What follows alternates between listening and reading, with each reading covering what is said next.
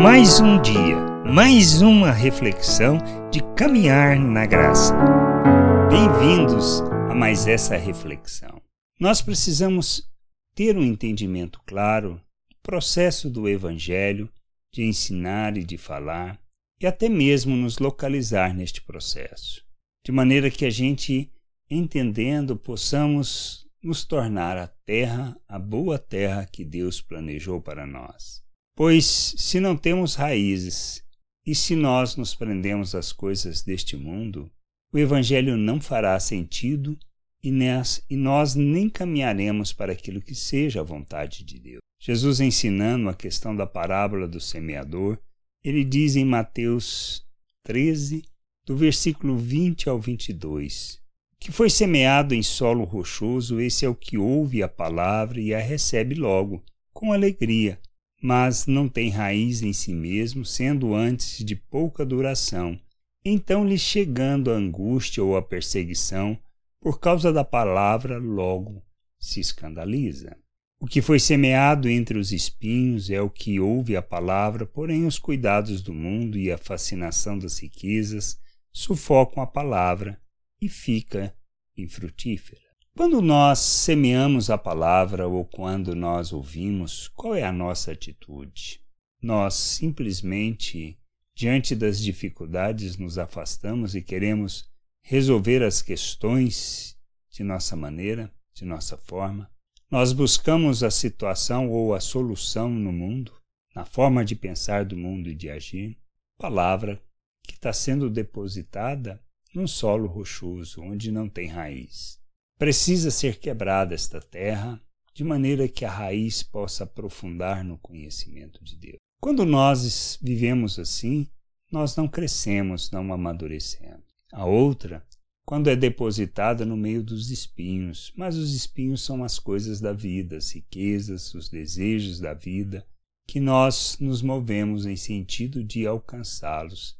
Nós não rejeitamos, nós ainda cativamos em nossas vidas. Se não entendermos a obra de Deus, se não entendermos que não se trata, primeiramente, de um esforço para alcançar alguma coisa, mas de um esforço para revelar, aí entendemos que para que a palavra frutifique, para que possamos dar os frutos que Deus planejou, revelando assim a sua natureza, a sua vida, que a gente possa crescer, amadurecer, revelar o Senhor de forma plena neste mundo.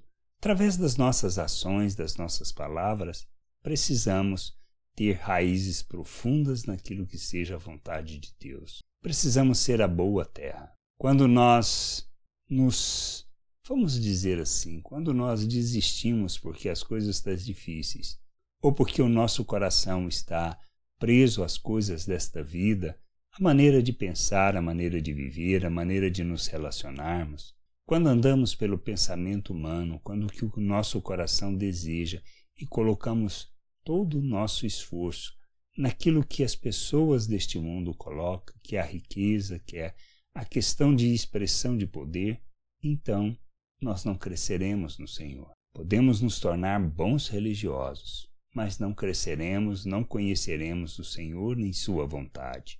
É isto que precisamos entender.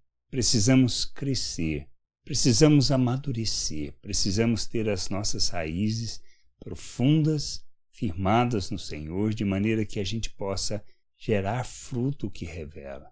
Como fazemos isso?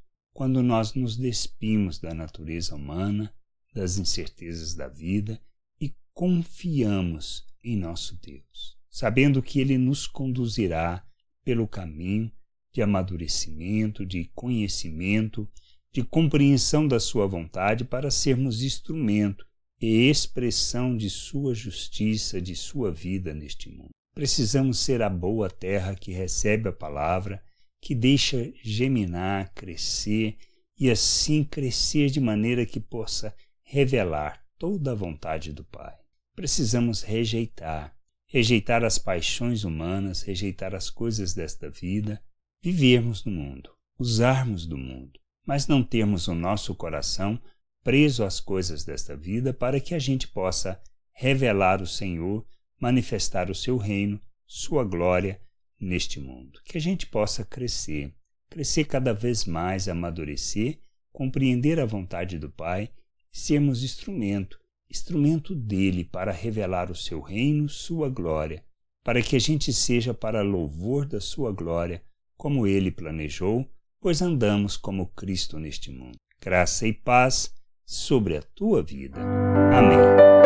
Você acabou de ouvir uma reflexão de caminhar na graça. Se você gostou, curta, compartilhe, leve esta mensagem a outras pessoas, para que elas também possam compreender e entender a vontade de Deus. E leia as Escrituras, pois ela é a base, o fundamento para você julgar tudo o que você tem lido e aprendido acerca da vontade de Deus.